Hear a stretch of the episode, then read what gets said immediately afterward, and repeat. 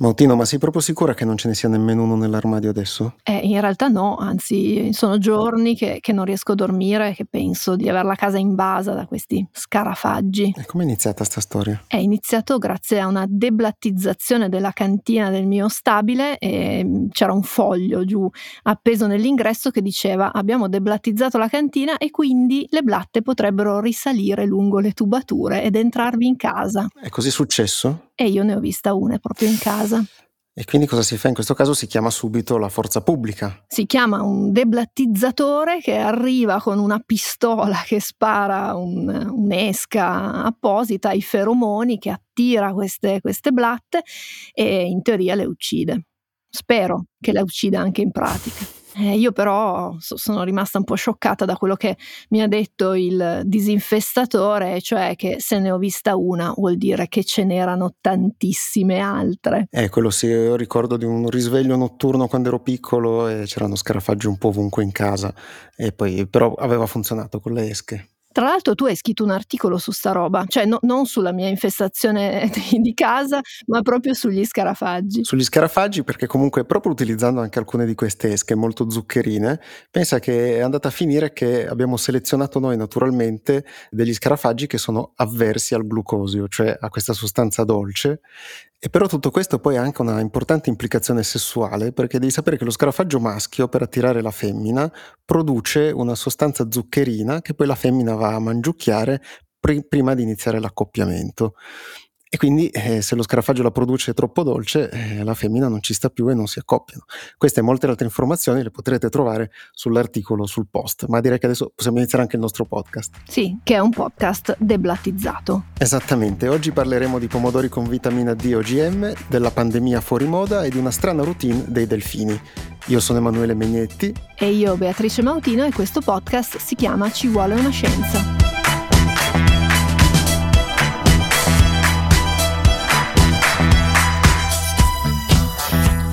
Pomodorini hanno questa tragica caratteristica. Fuori fretti, dentro palla di fuoco a 18.000 gradi.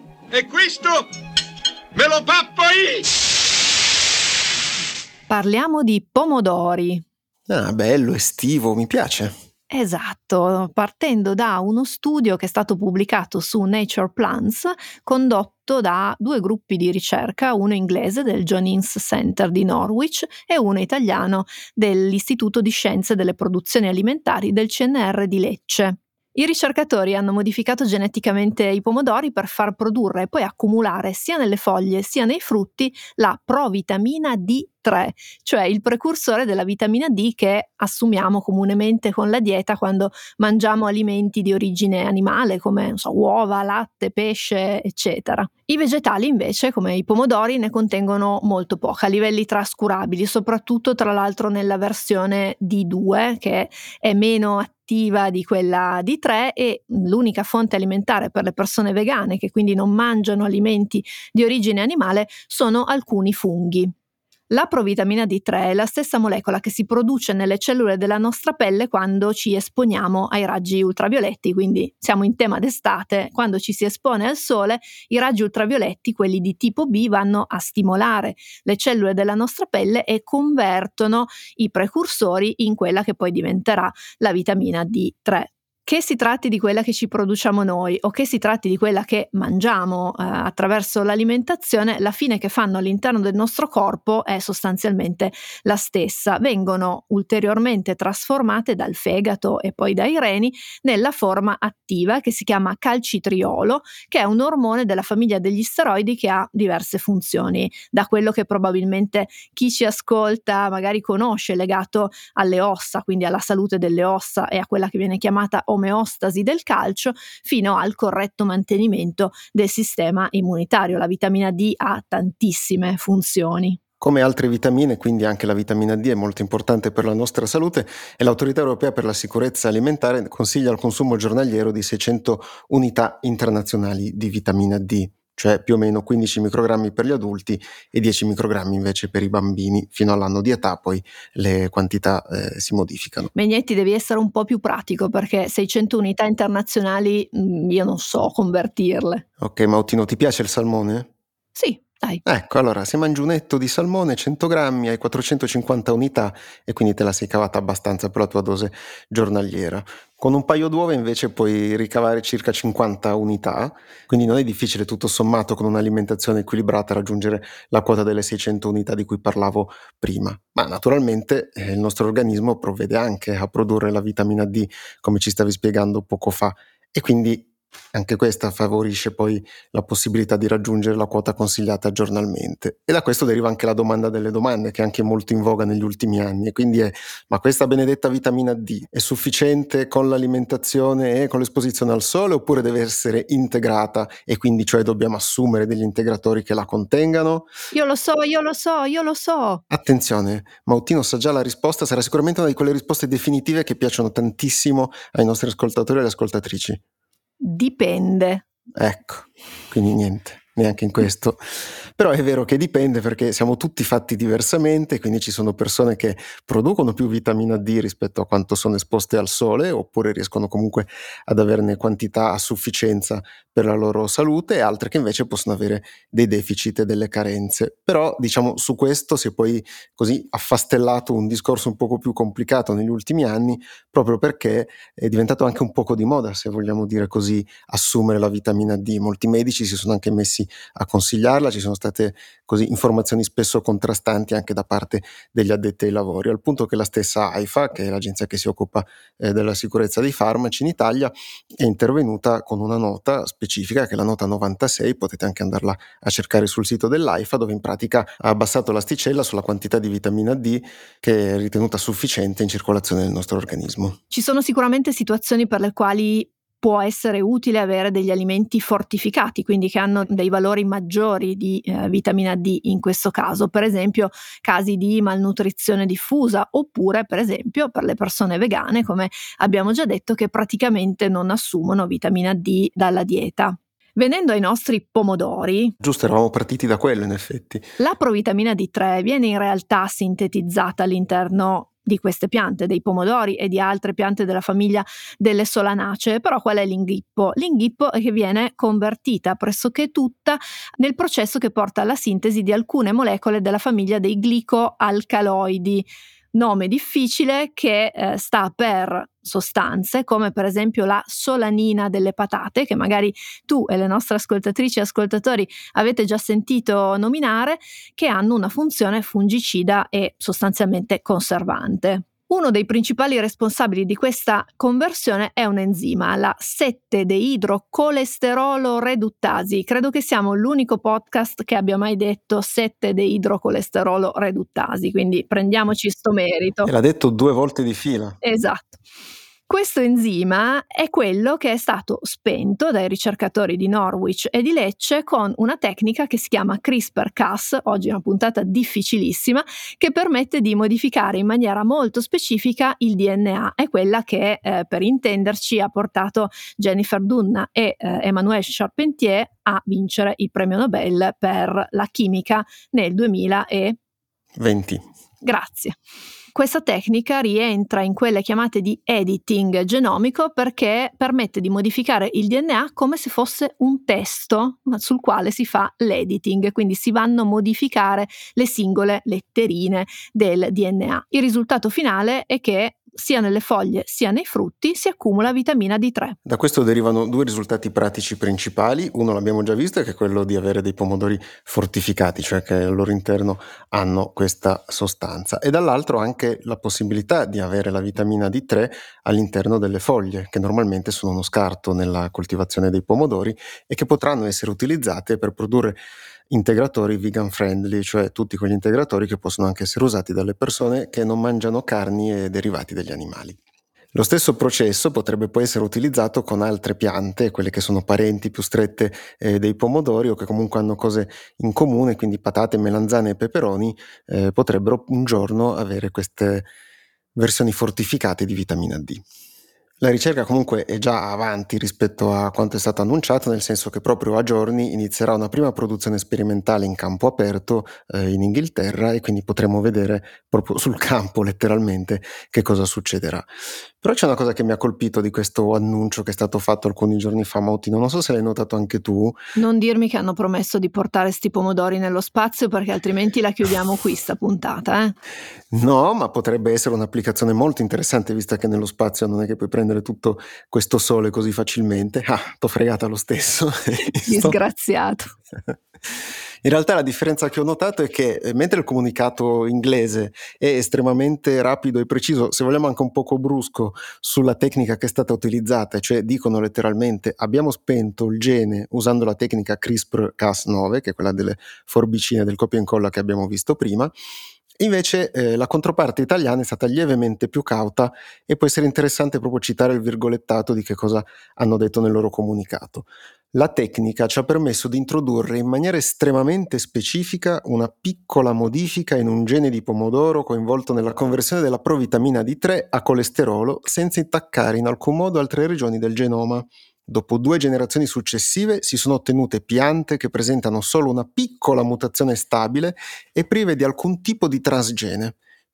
Adesso, al di là di alcune di queste parole dei tecnicismi, quello che possiamo notare, che avrete notato ascoltando, è che il comunicato italiano è estremamente più cauto sulle attività che sono state fatte e questo motivo eh, deriva probabilmente anche dal fatto di come è visto un poco la, la, modifica genetica in Italia rispetto ad altri paesi che magari sono anche un poco più avanti anche nel dibattito pubblico su questi temi. Sì, qui abbiamo messo un sacco di mani avanti e di giustificazioni preventive, verrebbe da dire, mentre l'Inghilterra è sempre stata un po' più audace nelle ricerche sul miglioramento genetico di piante ma anche di animali. Mm, la pecora Dolly eh, è stata creata lì eh, ormai un sacco di anni fa e, e l'Inghilterra è sempre stata però anche molto insofferente con le limitazioni imposte dall'Unione Europea sugli organismi geneticamente modificati, per cui era abbastanza prevedibile, almeno nell'ambiente si diceva che con la Brexit si sarebbero liberati di qualche freno. Her Majesty's ministers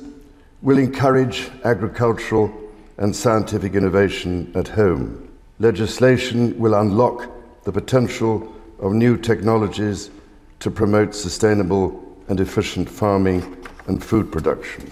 Quello che abbiamo sentito era il principe Carlo, magari vi sarà capitato, voi che ci ascoltate, di vedere le foto di lui che fa il discorso seduto di fianco al trono con la corona perché la regina stava male, insomma no, non poteva partecipare, ha mandato lui, tra l'altro per la prima volta in non so quante decine di anni ha delegato a lui il discorso e in questo discorso, tra le tante cose che sono state annunciate, c'era anche l'annuncio di quello che è stato chiamato Genetic Technology Bill oppure Precision Precision Breeding Bill, cioè una legge, una proposta di legge sul miglioramento genetico di precisione che di fatto va a distinguere formalmente le piante ottenute con le tecniche di editing, quelle che abbiamo appena visto, dalla categoria degli OGM. La prima cosa che mi viene da dire è che è tutto molto buffo perché il principe Carlo è forse di tutta la famiglia reale quello più contrario agli OGM, vicino all'agricoltura bio e ha un sacco di derive positive anche verso il New Age. Sì, è stato un notevole contrappasso, bisogna anche dire così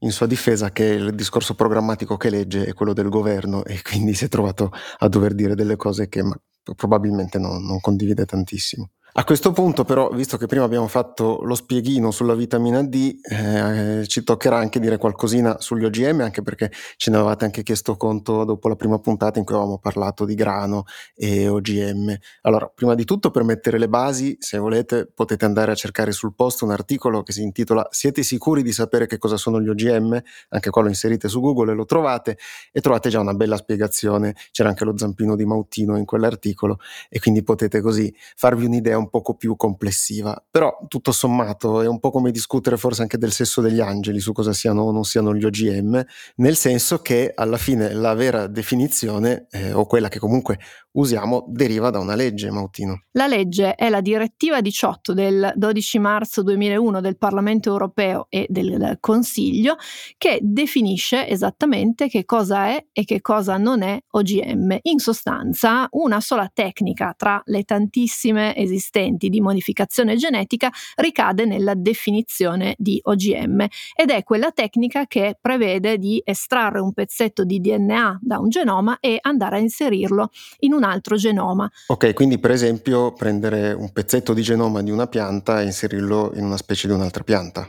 Sì, oppure anche all'interno della stessa specie o nella stessa pianta. Quello che fa scattare la definizione di OGM è proprio la tecnica di togliere un pezzetto e infilare quel pezzetto all'interno del genoma. Non è l'unica tecnica di modificazione del DNA, ce ne sono tantissime, dall'induzione delle mutazioni con radiazioni nucleari, che è una cosa che fa sempre molto paura, fino alle manipolazioni che portano per esempio all'aumento di numero di cromosomi oppure alle fusioni di interi genomi. Tutte queste tecniche non contano OGM perché OGM in Europa è quella cosa lì. E tra l'altro essere OGM in Europa significa avere anche molti vincoli, sia di sicurezza sia di etichettatura, cose che invece non vengono chieste alle altre tecniche e che rendono gli OGM una esclusiva delle grandi aziende, cioè quelle che hanno dei soldi da, da spendere, che possono permettersi il costo di ottenere l'autorizzazione alla commercializzazione. Il risultato pratico è che è una tecnica che usiamo molto poco, perché per esempio i nostri centri di ricerca pubblici non possono permettersi di sostenere sostenere i costi di tutta questa trafila da fare ed è quindi una tecnica che viene applicata solo a quelle produzioni di larga scala, quelle che vengono chiamate commodities, che possono quindi ripagare le aziende degli investimenti fatti, per cui mais, soia, quelle coltivazioni che vengono fatte su larghissima scala. Le cose come sempre si sono complicate perché man mano che si progredisce nella scienza e nella tecnica si aggiungono nuovi pezzetti nel momento in cui è stata introdotta la tecnica di editing genomico di cui vi parlavamo prima, cioè il CRISPR-Cas9. Queste tecniche formalmente non sarebbero definibili come OGM sotto le leggi europee attuali, ma solo per il fatto che sono state introdotte dopo che le leggi erano state scritte e poi introdotte. Però ci sono naturalmente delle interpretazioni su cosa valga o cosa non valga OGM anche con le nuove tecniche che sono state sviluppate.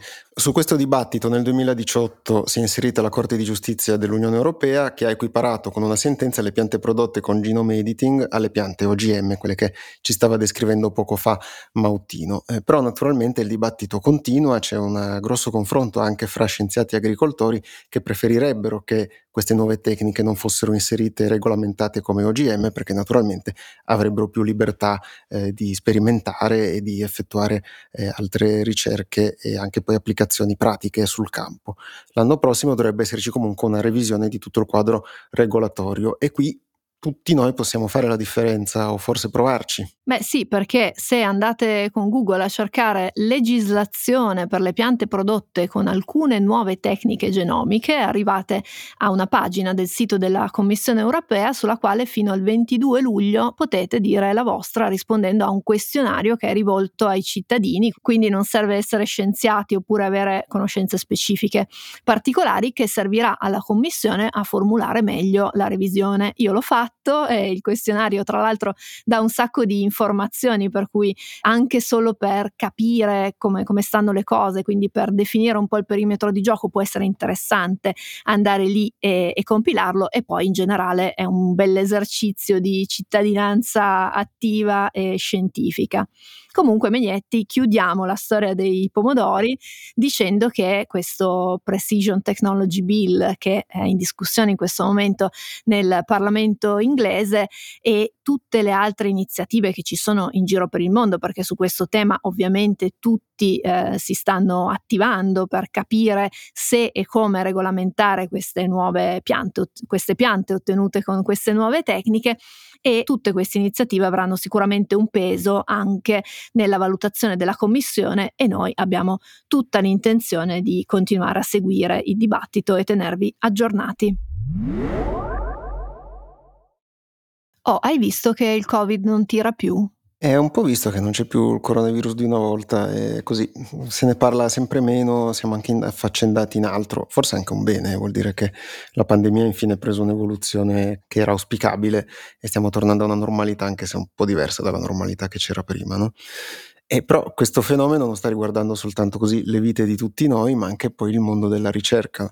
Eh, in due anni di pandemia abbiamo praticamente parlato solo di ricerche scientifiche scoperte che uscivano di continuo sulle principali riviste mediche, scientifiche, oppure anche i famosissimi preprint, cioè le ricerche che vengono pubblicate in anticipo dai ricercatori prima che siano poi sottoposte a altri processi di revisione proprio perché c'era l'urgenza di condividere più informazioni possibili sul coronavirus e la malattia.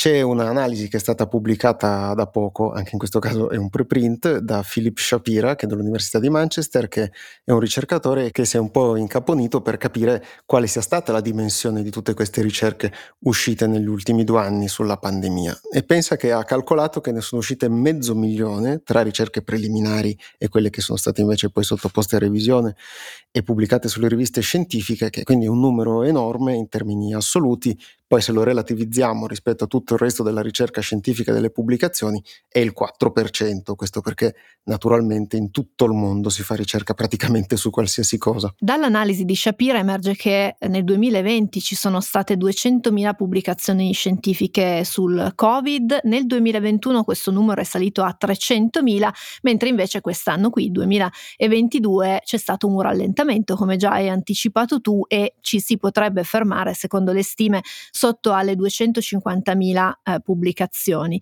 Il calo più forte lo si vede soprattutto nelle ricerche di medicina d'urgenza, con un meno 3,3% e eh, se ci pensiamo eh, non è così strano, no? in fondo la pandemia ha anche cambiato un po' forma, anche per la gravità dei sintomi, grazie alle vaccinazioni e, e probabilmente anche alla mutazione del, del virus, mentre c'è stata una crescita delle pubblicazioni in virologia dell'8,8% e anche qui si può immaginare perché, perché comunque abbiamo iniziato a conoscere meglio questo virus, per cui non è così strano che aumentino le pubblicazioni in questo ambito. L'analisi su queste ricerche ha anche messo in evidenza come una grande quantità di ricercatrici e ricercatori si sia dato da fare per scoprire delle cose sul coronavirus e sul Covid-19 e che quindi ci sia stato anche un coinvolgimento di gruppi di ricerca meno specializzati sui temi legati alla virologia oppure alle malattie. Cioè in pratica ci sono stati esperti in altri settori che si sono messi a studiare anche questo tema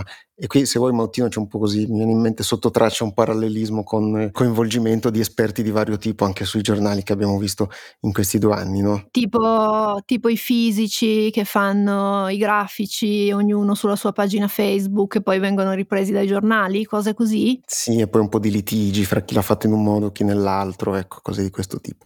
Secondo l'analisi pensa che due terzi degli autori che hanno pubblicato su Covid nel 2020 non avevano alcun precedente in esperienze su temi simili simili, legati quindi a malattie virali e poi a eh, risvolti pandemici.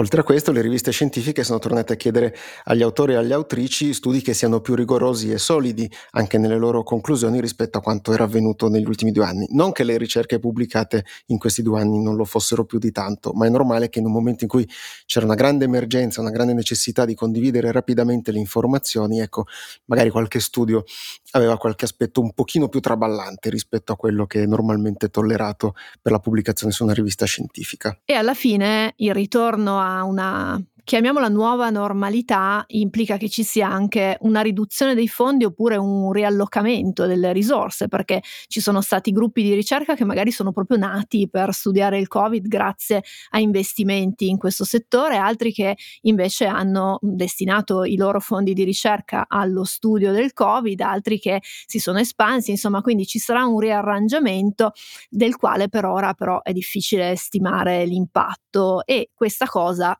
non è necessariamente un male, nel senso che le cose cambiano, cambiano là fuori nel mondo e quindi è normale che cambino anche all'interno della, della ricerca in base chiaramente alle necessità che ci sono e soprattutto eh, viene da pensare un po' a tutte quelle ricerche, a tutti quegli ambiti che sono stati trascurati negli ultimi due anni e che adesso forse meritano di nuovo l'attenzione delle nostre ricercatrici e dei nostri ricercatori.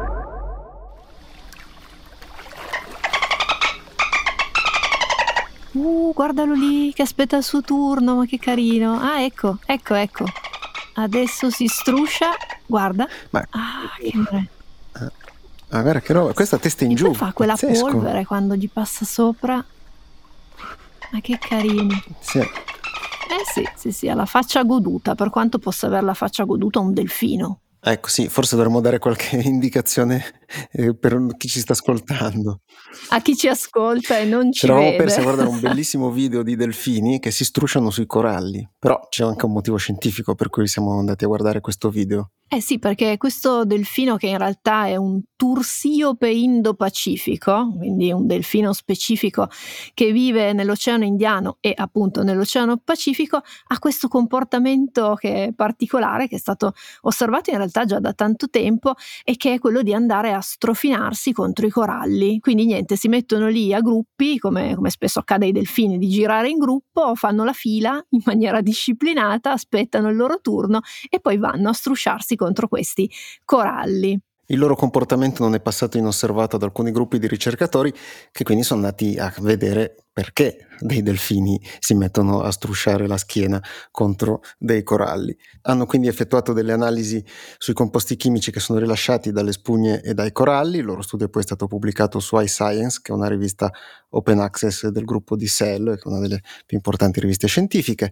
E, e da questa analisi hanno trovato un cocktail di 17 composti, alcuni sono antimicrobici, antiossidanti, ormoni, quindi sembrano essere delle sostanze che forse fanno anche bene a questi delfini. Ma sì, in realtà non sappiamo se i delfini si strofinino perché vogliono in qualche modo fruire dei benefici di questi composti per esempio per automedicarsi le ferite, insomma f- probabilmente è andare un po' troppo in là con la fantasia, oppure se invece semplicemente lo facciano perché gli piace, quindi perché è piacevole strusciarsi contro un corallo e poi dopo invece ne abbiano un vantaggio eh, per la propria salute. Esatto, lì ci potrebbe essere chissà un po' di selezione poi per quelli che lo fanno rispetto a quelli che non lo fanno.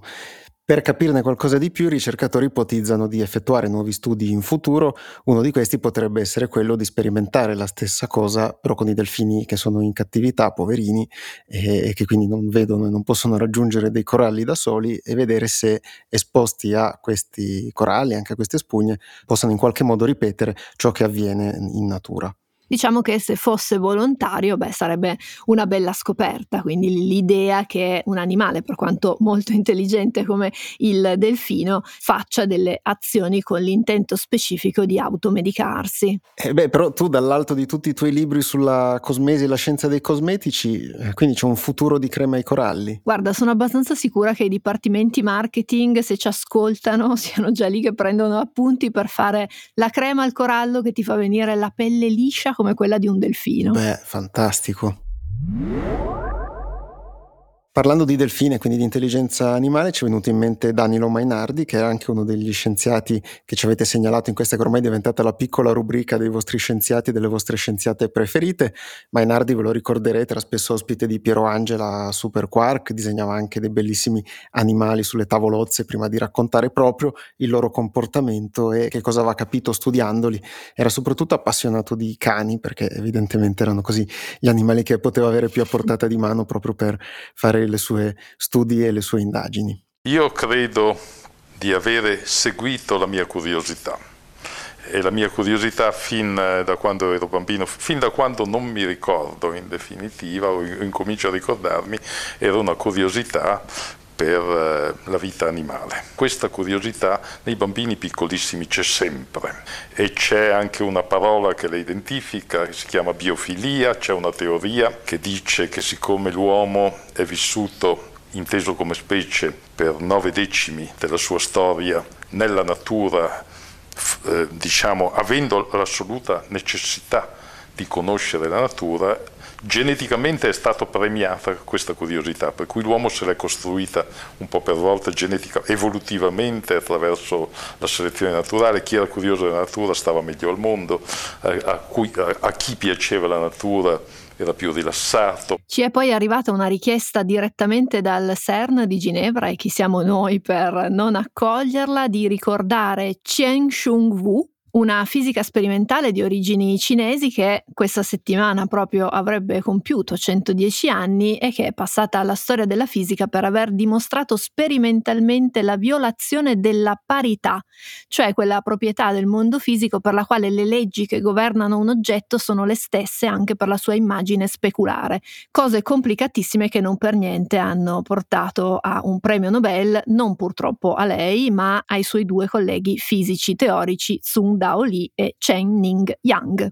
Comunque non ci vuole proprio un Nobel per capire che forse queste commissioni potrebbero anche prendere in considerazione le ricercatrici nel momento in cui hanno partecipato agli stessi studi. E speriamo che prima o poi succeda.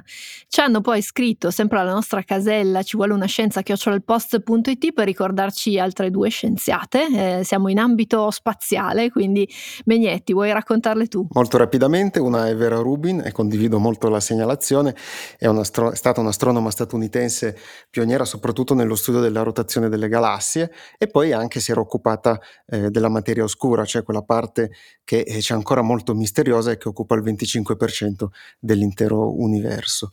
E poi Amalia Ercoli Finzi, che è stata la prima donna a laurearsi in ingegneria spaziale in Italia, è stata consulente scientifica delle principali agenzie spaziali, pensate a una, lei è stata consulente, e poi che ha lavorato anche a Rosetta, ve la ricorderete, la sonda che avevamo spedito su una cometa per analizzarla e poi anche atterrarci sopra con un piccolo lander. Lei aveva lavorato proprio al trapano, no? Per quel lander. Sì, esatto, era lo strumento SD2 e il lander si chiamava File. Tra l'altro una volta sono stata a sentire una sua conferenza e dal pubblico a un certo punto gli hanno chiesto ma lei che cosa regalerebbe a una bambina per appassionarla alla scienza e lei ha detto un meccano perché le bambine devono lavorare, no? bisogna, bisogna montare e smontare le cose, quindi meravigliosa. Monteremo e smonteremo altri argomenti di scienza anche la prossima settimana, potete trovare questo podcast su tutte le piattaforme oppure sull'app del post, come sempre grazie agli abbonati e agli abbonati che rendono possibile questo podcast e anche altre iniziative del post e appunto a venerdì prossimo. Ciao! Ciao!